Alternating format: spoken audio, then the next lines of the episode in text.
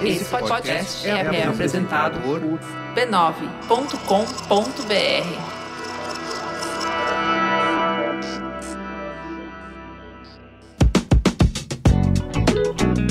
Olá, eu sou Carlos Merigo, esse é mais um Braincast Zip e nesse episódio a gente vai explorar um pouquinho mais do vasto mundo do marketing digital e do e-commerce, tá? Eu vou bater um papo sobre uma tendência bem curiosa que é o que a gente chama de pós-temporada de compras ou, para os mais antenados aí com os termos de marketing, o quinto trimestre, o Q5.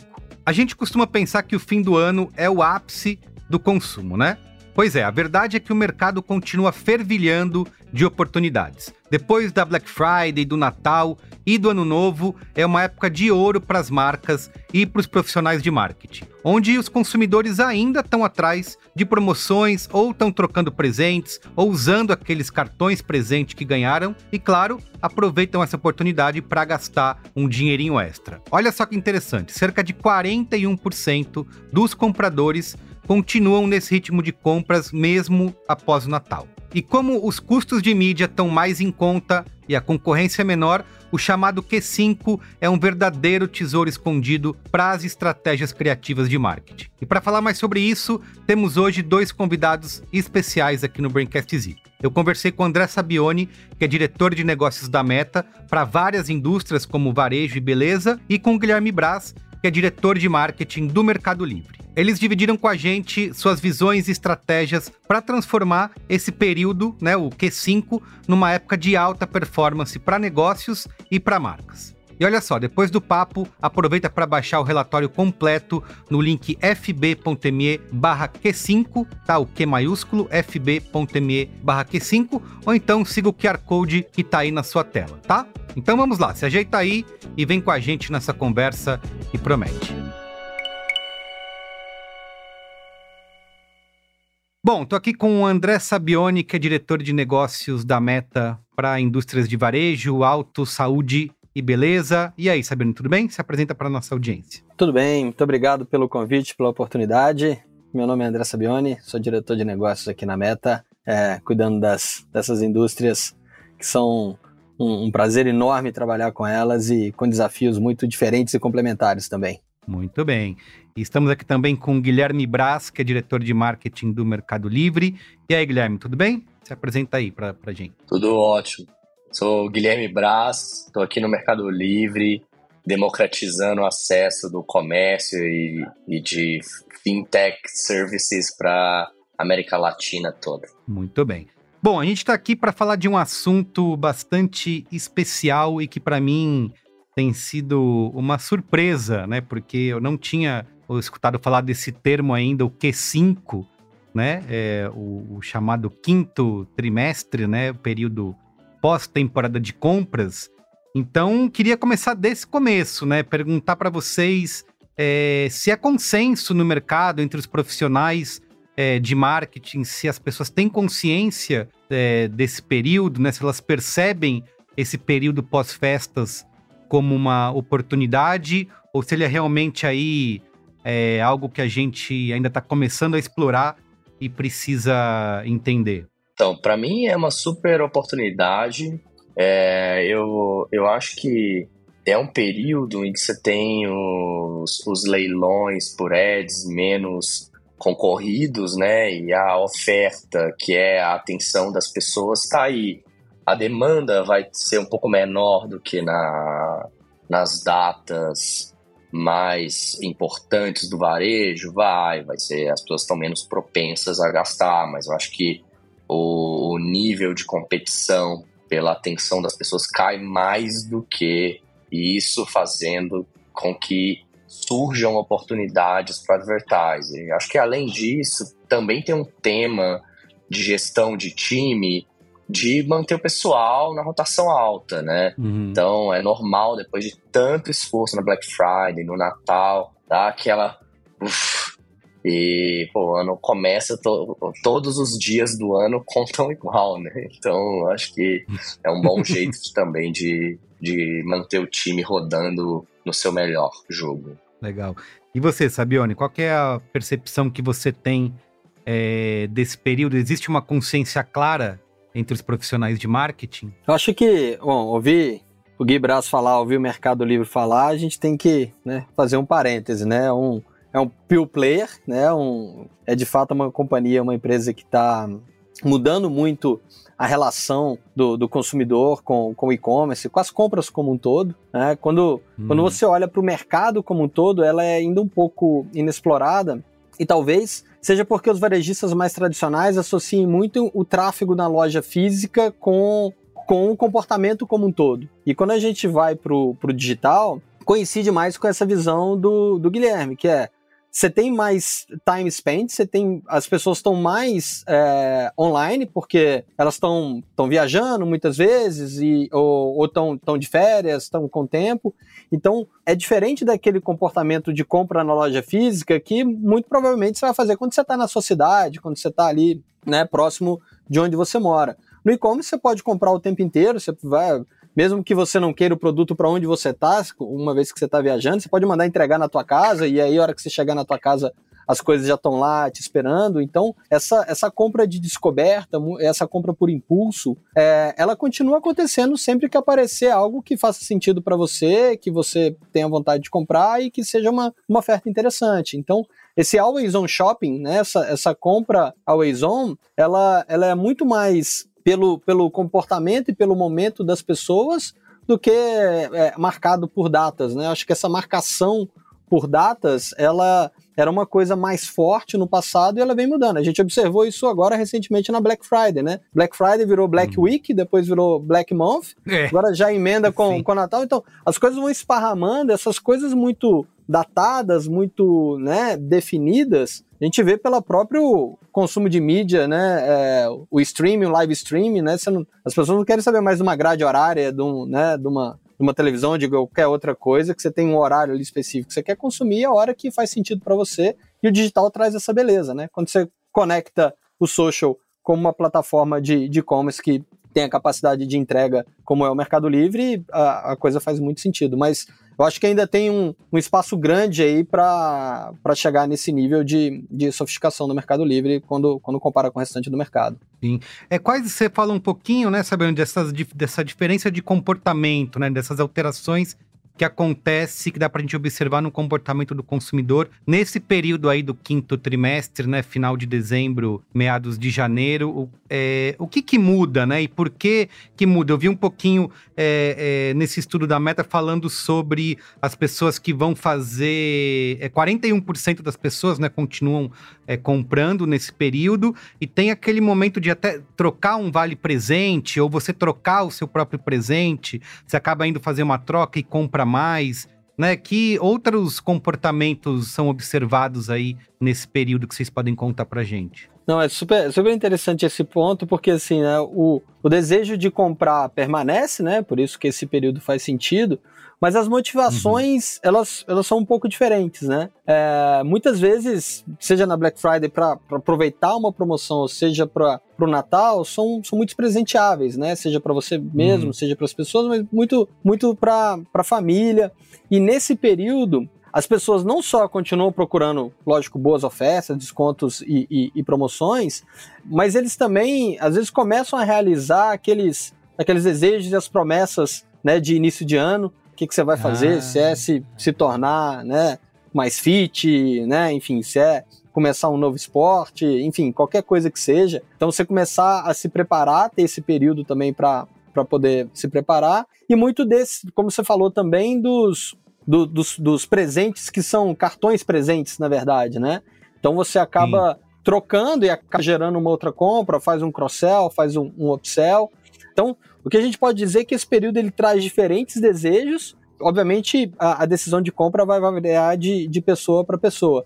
Mas é muito desse raciocínio de um always on shopping, né? Você tá, uma vez que você está com o celular na mão e você compra com dois, três cliques, você tá, você é sempre um potencial comprador é, desde que apareça uma, uma oferta que faça sentido para você. Né? Exato. Claro, você estava sempre adiando aquela vontade de aprender a tocar bateria, e aí começou 2024, você vai lá no é Mercado agora. Livre e compra uma bateria nova. Exato. Fala aí, Guilherme. Não, eu acho que pô, super concordo com o Sabione, que ia falar, é assim, a gente É, as, a, aqui, né, a gente tem muitos termos em, em, em espanhol. Uhum. Hum. Então, pela nossa ligação com a Argentina, né? Então, pra gente, são as fechas especiais. Ah, tá. né? Então, óbvio que as fechas super sexy, porque tem muita receita, tem uma, um fascínio pelo eletrônico que a pessoa teve ali o ano inteiro esperando para comprar, né? Então, óbvio que gera um burburinho até dentro da equipe mesmo, né? Tipo, nossa, esse cupom, vou comprar isso, vou fazer aquilo. Então, assim, meu né, familiar, é uma loucura mesmo.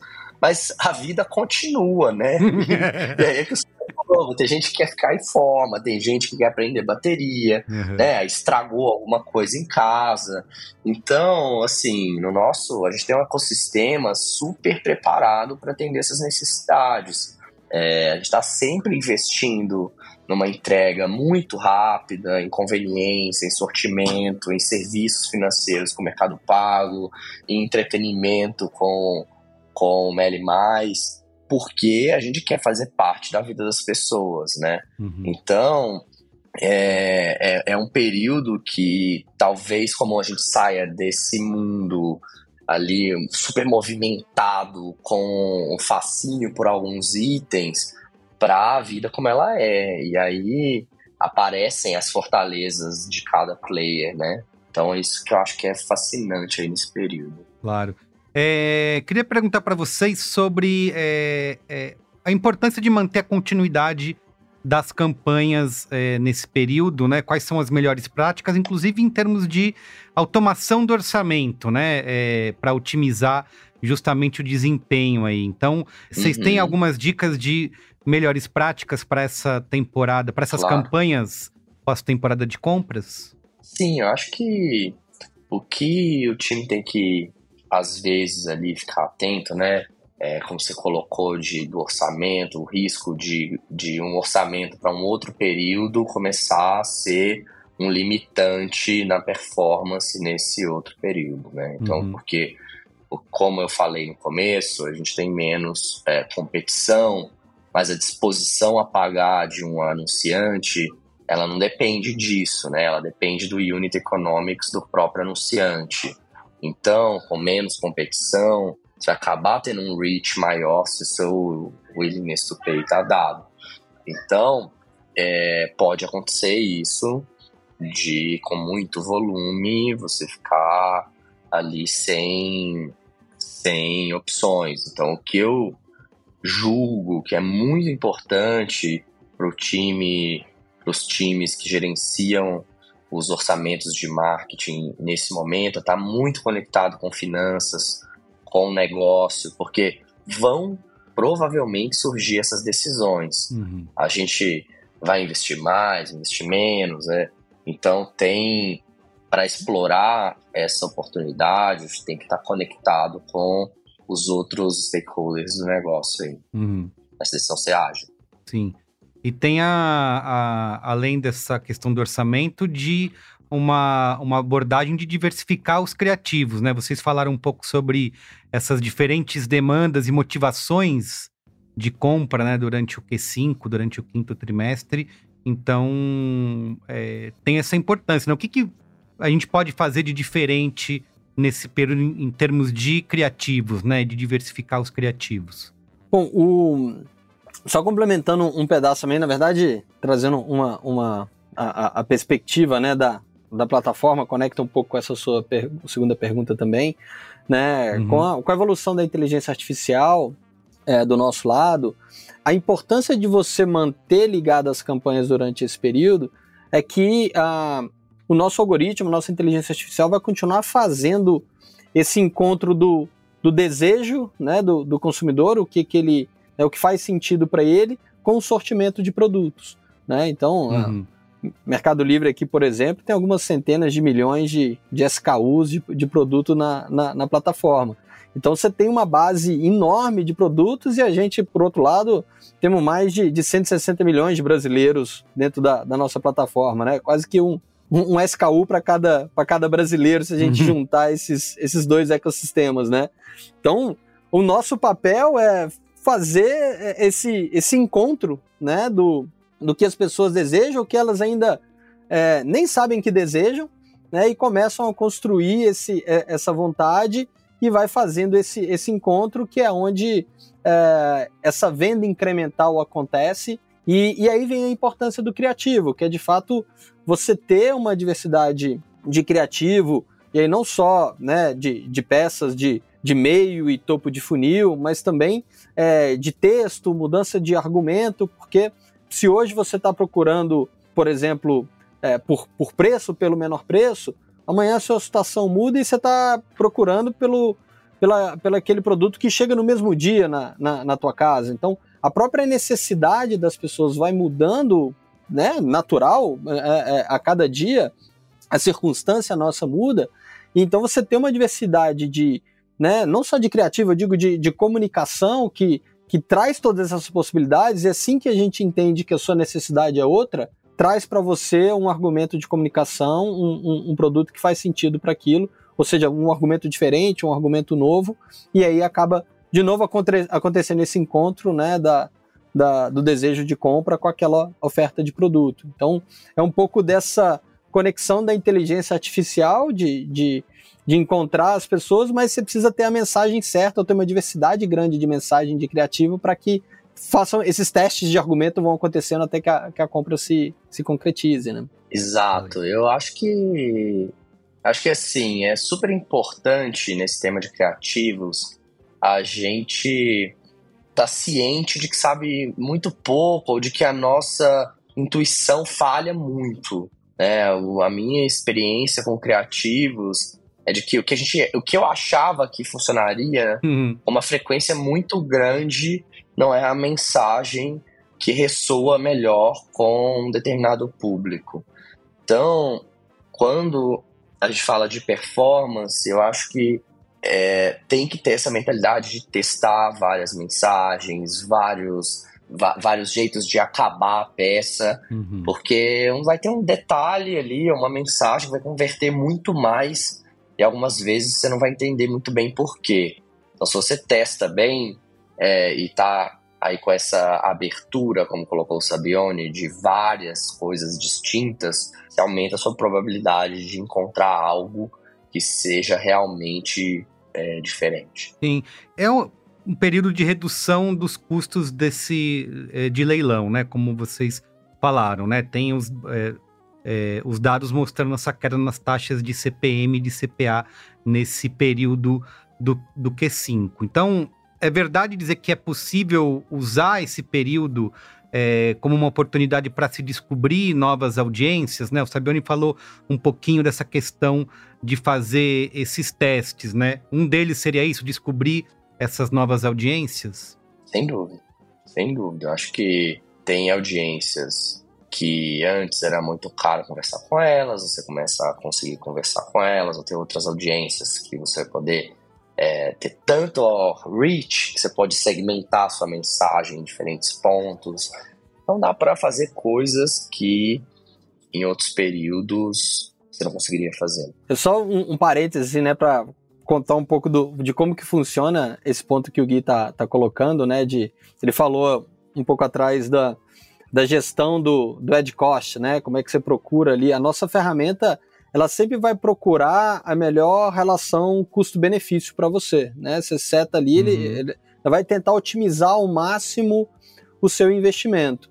E no momento que o, que o leilão está mais baixo, é como se você tivesse mais terreno para otimizar esse investimento. Né? Como, como o Gui falou, você entra em novas audiências que antes você estava é, disposto a pagar um determinado ad cost, ou ter ali né, um certo custo por, por conversão. A hora que o, que o, que o mercado está menos inflado, é, você praticamente deu mais terreno, você deu mais território para o algoritmo procurar essas pessoas, porque né, é, o denominador ali ele, ele ficou menor dessa, dessa equação. Então é um período de, de teste, não só de, de novas audiências, de novas abordagens, e também o que acontece como consequência disso é que você tem novas descobertas, né, de, é, de novos públicos ou de, ou de novos insights de, de, de comportamento e de compra que antes você estava é, limitado àquela audiência que você estava comprando, porque né, você está perseguindo ali um, um ad cost para sustentar o, o, o PNL do seu negócio.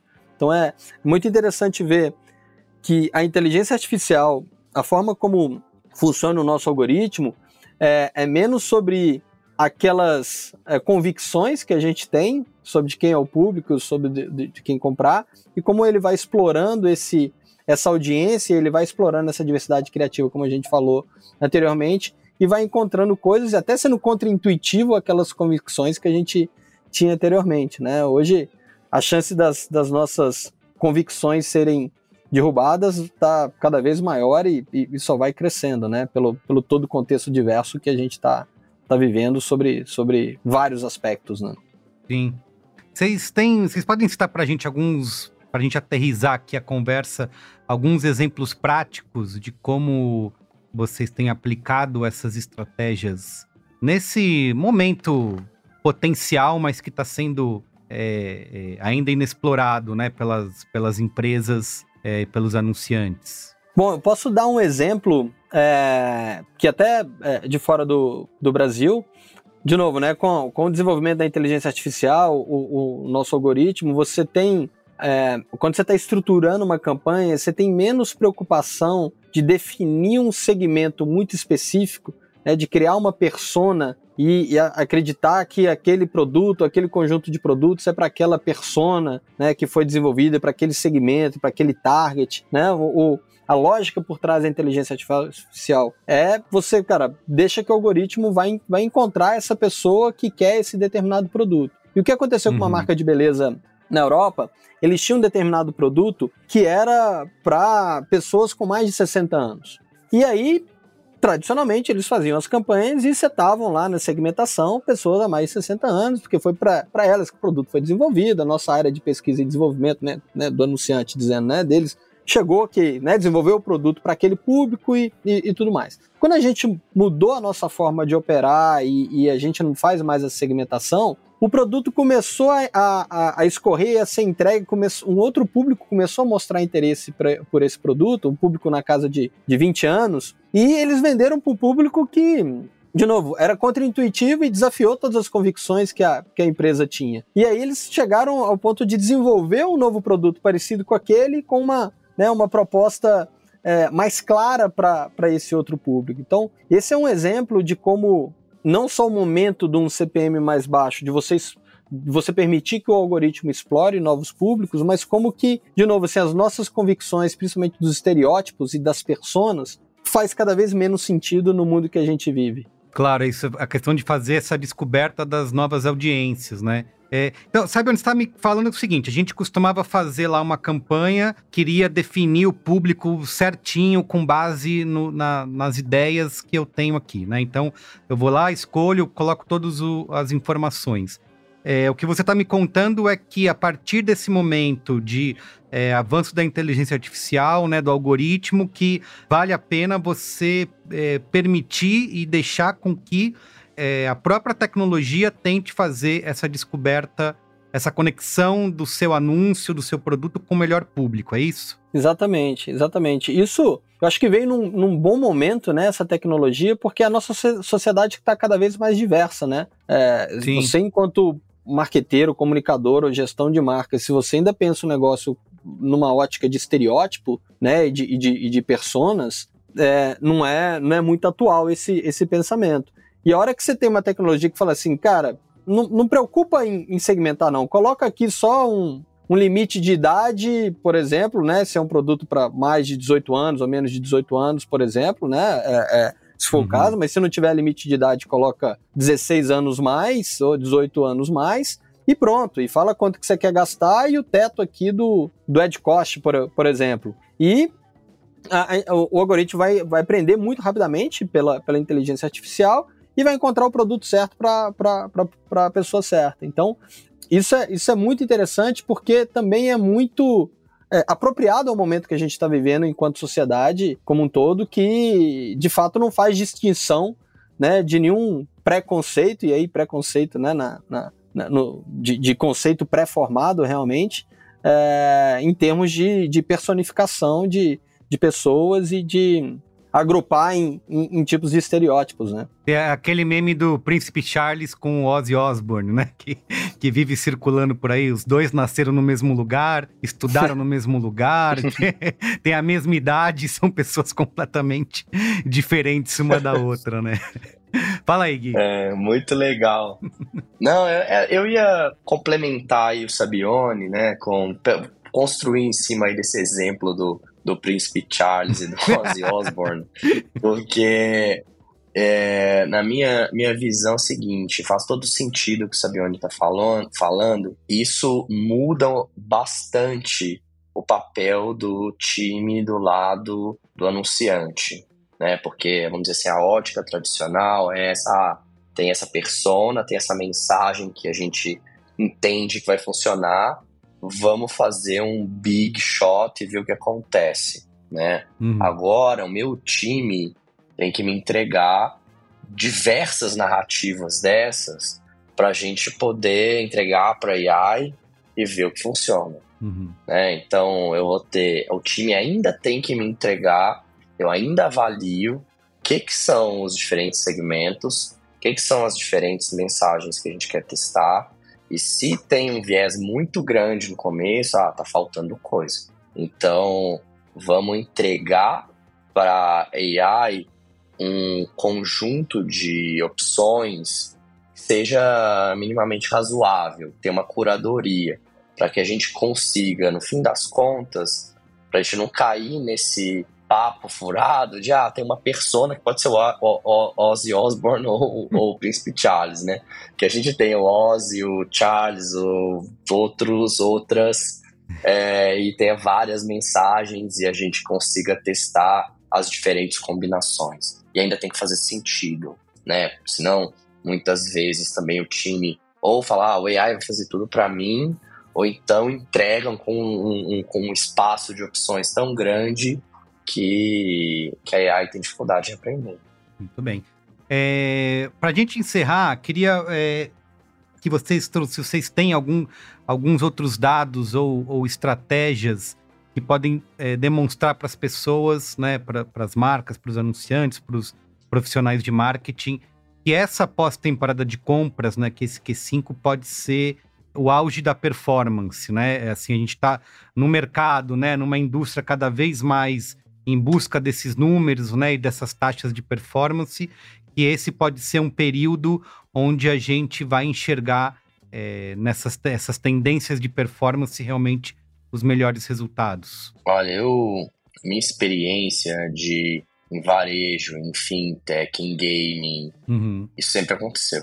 É. Tá, então, é, é, eu não posso, obviamente, fazer o disclose de dados uhum. específicos aí das performances dessas operações, mas é, se, o, se, se o anunciante entende que a sua disposição a pagar depende do unit economics e as condições de mercado, vamos dizer, mais ou menos volume vai estar disponível para você, dada essa disposição a pagar, é continuar executando esse framework.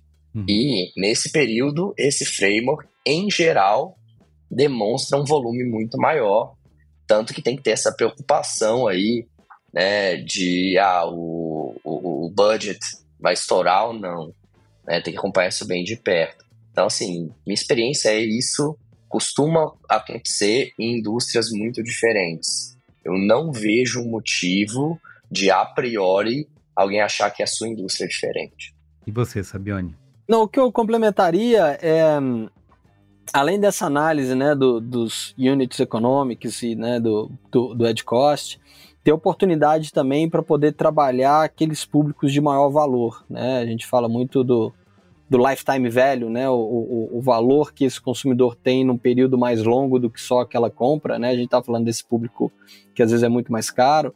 Então, é uma oportunidade não só para você poder fazer um, um, um lookalike, né? Buscar pessoas parecidas como aqueles teus melhores clientes, né? Aquele cohort, aquela base que você tem que são, são os clientes de maior valor, que tem maior frequência de compra, que compram os maiores ticket médio, enfim, aqueles que te trazem um maior faturamento, se aproveitar para ter uma estratégia específica para crescer essa base, né? E, e, de repente é um, é, um, é um cliente que nunca comprou, é, com você. E naquele momento, né, como quando o mercado recua, você tem a chance de avançar, ele tem uma primeira experiência com, com o teu negócio, e aí você tem a chance de, de fidelizar, colocar ele para dentro de casa, e aí né, é, um, é, um, é um cara que né, em tempos normais talvez é, ficasse muito caro, e ou que o, que o teu concorrente, né, ou para quem ele, de quem ele é cliente, é, deixou a, a, guarda aberta e, e é uma oportunidade para poder fazer essa, essa aquisição de clientes de, de alto valor. Perfeito. Então, Guilherme, Sabino, obrigado pela, pelo papo. Espero conversar com vocês daqui a alguns meses novamente para a gente entender como é que foram, é, como foi a performance, se as pessoas realmente estão ficando mais ligadas nesse potencial aí do que sim. Obrigado, viu, pela conversa. Obrigado. Muito obrigado. Eu que agradeço. Um abraço. Valeu, tchau, tchau.